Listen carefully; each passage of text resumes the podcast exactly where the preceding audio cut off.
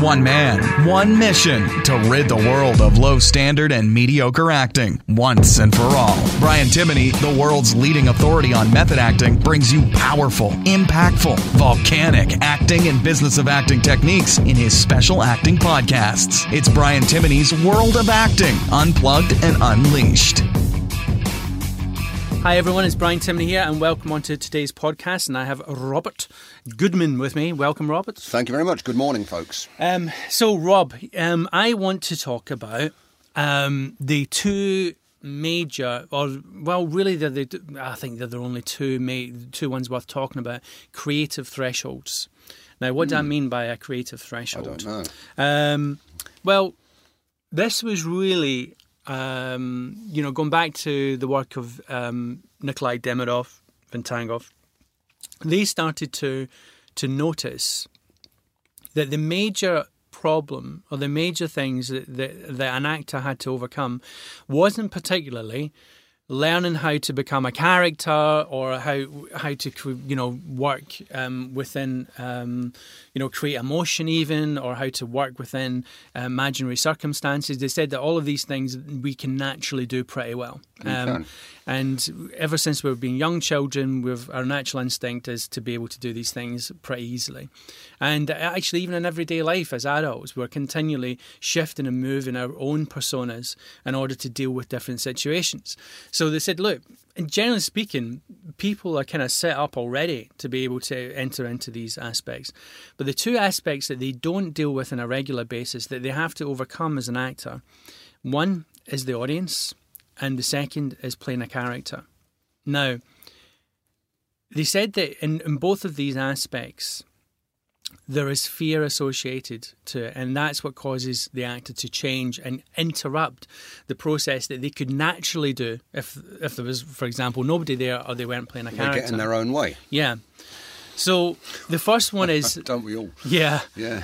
Um, the first one is the, the audience threshold. So the, the idea is that as soon as the actor begins to be observed, even by one person, they start to change. They start to modify their behaviour. They try to play the character. They try to, to show that audience that, that they're playing a character and this is the way the character is.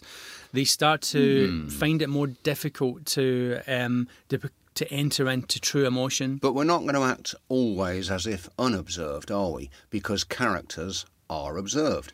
If we're, like, if, if this was a scene now in a movie, Yeah. and we're playing roles as Rob and Brian toward doing a podcast, Yeah. then you are observing me, and I am observing you. But we're so- but we're we're not observing each other as audience members. We're we're, we're in it together. We're observing each other in yeah, life. yeah, In life, which is a, no- a normal state in life. Mm, mm. Right? The where it becomes a false state or an artificial state is was if somebody came in here now and say five or six people come into this booth and and sat here watching us, mm. that would alter. Could potentially because we were so experienced, maybe not Rob, but it could potentially alter our um, the way that we're doing things and the way that we're, we're interacting because we're being observed. You know, they, they say in the personal training industry that if you just watch somebody working out, that they'll work like 10, 20% harder just because they're being observed. So, But if this happens in life, if this happens in life, in life, when when people in life are, uh, behave slightly differently, if they're aware of them that they're being observed, then why wouldn't a character uh, uh, behave differently? because a character's not being being observed. A character's not being observed. They are by the other people in the scene. If the other people in the scene were, were, were if we're um, replicating real life, Yeah, but that that would um, in real life, for example, you have an interaction with one other person. Mm. You're right. The, you're only altered from the point of view is that what is your perception of that person and what is their perception of you and the circumstances you're in. But if the the character, for example, suddenly became observed by an audience, you, you'd need to play the change that happened to the character because they've been watched. so it's almost a sort of a created observation. All right, okay. Yeah, does that make sense? yeah, it's, yeah, yeah. it's like it's, It's, a different like, type of observation. Yeah, it is a yeah. different type of. ob- Okay, You're right. It's yeah, still an yeah. opposite, but it's a different type. It's not like somebody's observing you from the outside. They're you're in it together, Mm. watching and looking at each other, which we do all the time in everyday life. As soon as we get up in the morning, we start interacting with people. That's what we do. So that's a normal state for the human being and condition, and that's what we do all the time. But we don't have is a bunch of people sitting on the outside watching us do that. Okay, yeah. okay. And and that, by the way, if we did to have that, that would probably alter our behaviour. If we had, you had say, ten people that followed you around all day, watching what you did, not interacting with you, just watching what you did, you would change your behaviour. You would do things differently. you do things the way you think they want you to do it. Right. Yeah. So that is the big problem for the actor. Is they have to overcome that threshold. They have to overcome the idea of, well, even if I'm being watched, I can still operate and conduct myself as if I'm not being watched, but I accept that I am being watched, and that that's where the, the big challenge is. And um, and I think that actually many mythologies don't deal with that fully. It's like it's almost like the actor's told, "Eh, forget that the audience are there um, and enter into this imaginary world hundred percent. Or as much, you know, Yeah. and, and actually that's impossible to The achieve. old thing to say, alienate the audience, yeah. Yeah. Except if you're doing Brecht, of course, in which case you don't alienate the audience. But, but, Yeah. uh, but, but, uh, which is a different, whole different Yeah, style no, of acting. no, it's a whole no, different that- style. That's that's interesting Yeah, that style yeah, because actually, in a way of accepting the audience, can almost um, allow you to to free yourself and become more creative. Well, I mean, I've always. I, I've always sort of thought actually that there's no such a thing as the fourth wall. no, I agree. Uh, be- I be- agree. be- because that's a lie. I think I, I think the the, con, the idea of the fourth. Well, I agree with you. The audience are there. They are So- there. so- you have so- to accept that. so know they're yeah. there, yeah. But I think the idea for the actor um, of the fourth wall is interesting because it allows them to understand that concept where. Yeah, you're being watched, but you shouldn't operate as if you're being watched. You should operate as if the way that you always would do in, in real life. Um, and by the way, when I say it in every, every I don't mean you know, I, I know there's a heightened reality potentially to to stage work, for example, but not probably not for too much for film and TV. But even that heightened reality is what you could normally naturally do as a human being. Um, but you would inhibit because you think, oh, wait a minute, if I do this action, it seems too over the top or it seems too too much. What will the audience think? And that then inhibits that impulse or that reaction. So uh, I believe that any sort of approach to acting mythology has to overcome this idea of, of the audience. Um, and when I say overcome, it's probably more about it's about accepting it and being able to operate un, under it. Um, the other aspect is um, the character threshold. And what I mean by the character threshold is that, again, actors are usually told you've got to be in this character 100%. And if you step out of character or drop character, then you are sort of revealed you're you know almost you're, you're revealed as a fraud you know you haven't you're not in character anymore so therefore you're revealing you and that is wrong Well, I think what we have to do is ask ourselves the question, uh, which goes back to a previous podcast. I can't remember if it was the last one or the penultimate one. Ask yourself the question: What, what do you mean by character then? Who? who Hmm. what, what? What? What's the character then? What is this character you talk about? Um, you know, I mean, I contend another one of my crazy contentions about acting is that there is no such a thing as a character. The character doesn't exist. There is no character. Um, Hmm. Well, so- yeah, I, I mean, the character can only evolve through you. So here's what um, you know: the, the an actor needs to the level, the, the the point that an actor needs to achieve, in my opinion, is that if they do unconsciously or consciously step out what they think is step out of character, from an audience perspective, they're probably seeing no change whatsoever the audience don't know it's what's going only the change in the, the actor's experience. So here's the thing: is that they have to allow themselves, and on occasion, or, or to drop character. From and what I mean by dropping character is that if suddenly they become aware of themselves. You know that I'm saying. You know, say we were playing a scene. Just here, don't be so right? guarded. And then suddenly you become re- avail- I become uh, you know conscious of Brian, right, rather than the character I was going to play. Instead of making that wrong, Mm. I would make that right. I would go, yeah, okay. I'm suddenly aware that I'm I'm me as Brian here. Well, what's the difference This. between Brian and the character you're going to play? There's no difference because the character you're going to play is an aspect of Brian, Correct. and so Yeah. But I think that again, Rob, it's like um, a lot of what's proliferated into the media and act and, and acting at large, and most of the drama schools will will tell you this is the way you got to work. Is that the the idea of of becoming you or suddenly revealing you um, or your experience you within a character. They they tell you that's wrong. Well, And- they're wrong to Yeah, say they, that. they are, but they, they kind of that's that's kind of what's pushed out there because they think, well, you can't you can't reveal you, um, Well, but they actually, think they think you can be somebody else. I mean, there, there, there's there's the old cliched expression. I don't know whether it is cliched. Actually, I've never heard it before. But um, of you can't be somebody else. Everyone else is taken. yeah. And so, Yeah. you know, and, But I think the, the, the what this causes in the actor is fear. They Yeah. have then they go into a scene thinking, I can't drop character, I can't drop character. Oh my god, I'm not thinking like the character. And then suddenly there's this fear and panic sets into what they're doing. And suddenly it's just like that is overwhelming. That is becoming what they're doing. They're not becoming creative anymore. They're just trying to get through the panic.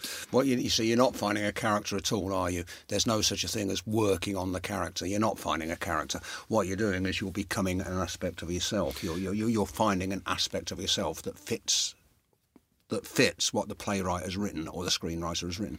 You're finding an aspect of yourself. That's all you're doing, and um, and, and, and, and, and that's it. Yeah. I I think you- within that, you're still, you know, you're still investigating the cir- given circumstances It's or why the I'm- imaginary world of the character. It's why I became an actor because it gives me a chance to explore these aspects of myself that I wouldn't normally be Yeah. able to explore, and uh, thus it's a journey of self-discovery. That's why I became an actor because I want to know myself, Yeah. self-discovery, and and and uh, and, and, and that's what it is. Thank God, because I, how can I, I I can't. I can't become somebody else. Okay, you know, friends of mine in the past have said you're a bit of a lycanthrope, Rob, a bit of a werewolf. You know, you change. You, you you're a shapeshifter. Well, that's what we are as actors. We're shapeshifters. We Yeah. are actually lycanthropes. We're shapeshifters. We we become something else. Yeah. But but but we're not actually becoming something else. It's coming from inside of us. Yeah. And so And so I, I think the actor actually can create instant change um, within their work, doing a scene or whatever, without having to to think, um, overthink it, or to to worry about dropping character. They organically it begins to happen because unconsciously you know everything about the character, their background, their history, the given circumstances. You don't need to think about any of that when you start to work. It, really, what you want is enter into a creative um, way of being, so that it releases all of that, and you can work creatively. So those are the two things that I, I've actually, um, and this is something that I've been working on more and more over the last few years, um, as I've talked in previous podcasts, into um, enha- what I've called my, my enhanced method, which is allowing these, uh, which is you know Demidov and Vakhtangov, who existed side by side with Stanislavski, but then created their own work, organic way of working, into um, the method, because I think that these two creative aspects I have seen more and more, and, and the more that I've worked on it over the last three years, I would say, is that is if you can get the actor to overcome those two thresholds, their natural instincts, their ability, their creativity goes through the roof. And it's it's it's funny because like it's the two things that actually most I would say that most drama schools, acting schools, acting teachers, they they'll say it's a they they, they know they understand that it might be an issue, but the the way that they try and get the actor to overcome it is wrong because they try to force them into um, you know character or they try to force them to forget about the audience um, rather than actually working in a certain way that releases them of the burden of those two things. Talk a little bit more about that, about about about um, uh, dealing with being observed, dealing with the audience being there, Yeah. and how you deal with that. Talk. I mean, we, we've said we, we, we shouldn't. Uh, that's a threshold we have to overcome. Yeah. So how do we overcome that threshold? That particular one. Well, the- well, the first stage of that is that you have to accept that the audience are there. Yes. and I you agree. have to you, the fear of judgment of an audience has to be let go of and the way that you overcome that is that you begin to realize that you're that that unless that you let go of that your work will never be where it should be right so the first aspect is well if i continue to try and please the audience which is insane anyway right because like say we had an audience of 100 mm. they're they're all individuals with their own life experience and they're they're seeing the world through their own lenses their own way of, of thinking and they watch a production and that means something different from the person sitting next to them so there's 100 people watching 100 different Yeah, productions 100, really that's right right. That's right. so trying to please any one of them is impossible. Uh, and so, how do you overcome? You have to accept first that they're there and they're part of the process, and not to try and fight them. Uh, you know, there is a sort of struggle that can go on between an actor and an audience in a way. Is that oh, here I am, I'm here to please you, I'm here to impress you, I'm here to, and you have to let go of all of that. It requires actually you to let go of your own ego. You know, um, Ah, well, that's we've done podcasts on, on that before, Yeah. yeah. you do have to. Now, how do that. you do that? You're asking me the technical question of how you do it, and it's through a pro through the process that I'm now um, working with with students on. And again, um, what I'm seeing is that the the results of that are, are pretty profound because they are over. The way that I'm I'm working with them to overcome it is that I encourage the perception in the moment. I encourage them to be working in the moment, and I know that nearly. I know there's probably about hundred acting coaches out there that would say the same thing about in the moment. But again, I don't think most people really understand what in the moment truly is, because as, as soon as you go in with a preconceived idea, you're no longer in the moment, and and it's truly getting the actor to work in that way. And there's thing there's ways of of doing that that I work with them on to to achieve that. Um, and a large part of it is to do with their perception in the moment of what is actually going on, um, their perceptions of the given circumstances and so on, and allowing them to work in a, in a very free manner with that initially. the given circumstances of the piece? You mean? Yeah, yeah, and also, also, what is actually going on with them as the human being, with Yeah. them as the actor? What is actually going on Yeah. inside them? Yeah. What, what's you know? How do so, they feel? So it's a much more organic process. Um, and and not an easy one to articulate in a podcast. It's like it, it has to be something the actor goes through, you take them through, and then the realization, understanding of it is is released. They go, ah, right, okay, I can accept the audience. I'm no longer trying to to please them or overcome them or doing anything with them. I'm allowing them to observe to observe me, but I'm no longer involved with trying to to do anything with them.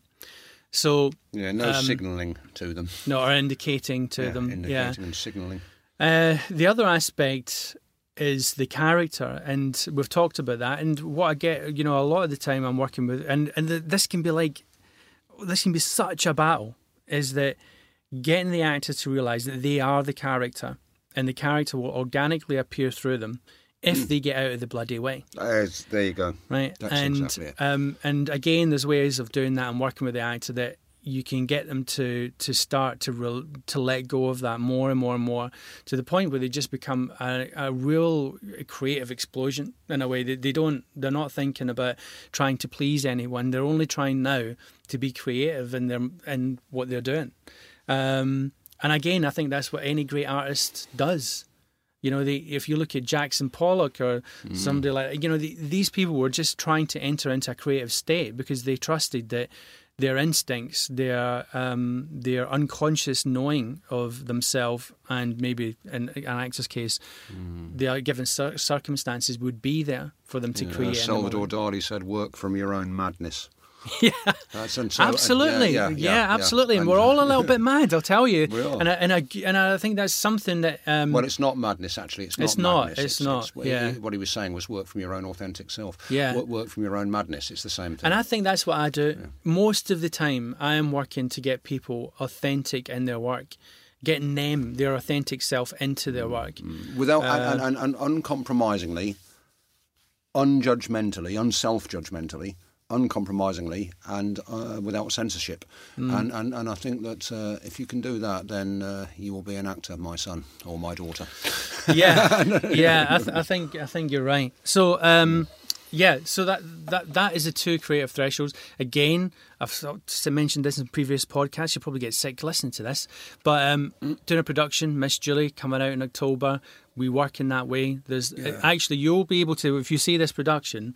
Um, you there'll be something that we do at the beginning um, that will immediately um, allow you to see how we've overcome the audience threshold. Not going to tell you what it is. You need to see it in order to understand it. Well, I better book my ticket right now. Right. Okay. Well, we haven't released them yet, but anyway, I'm letting people know about it because uh, we'll let you know soon about that. Okay. And um, yeah. Okay. Speak to you on the next one. Cheers. You've been listening to Brian Timoney's World of Acting. For a full transcript of today's show, go to www.worldofacting.com. We'll see you next time.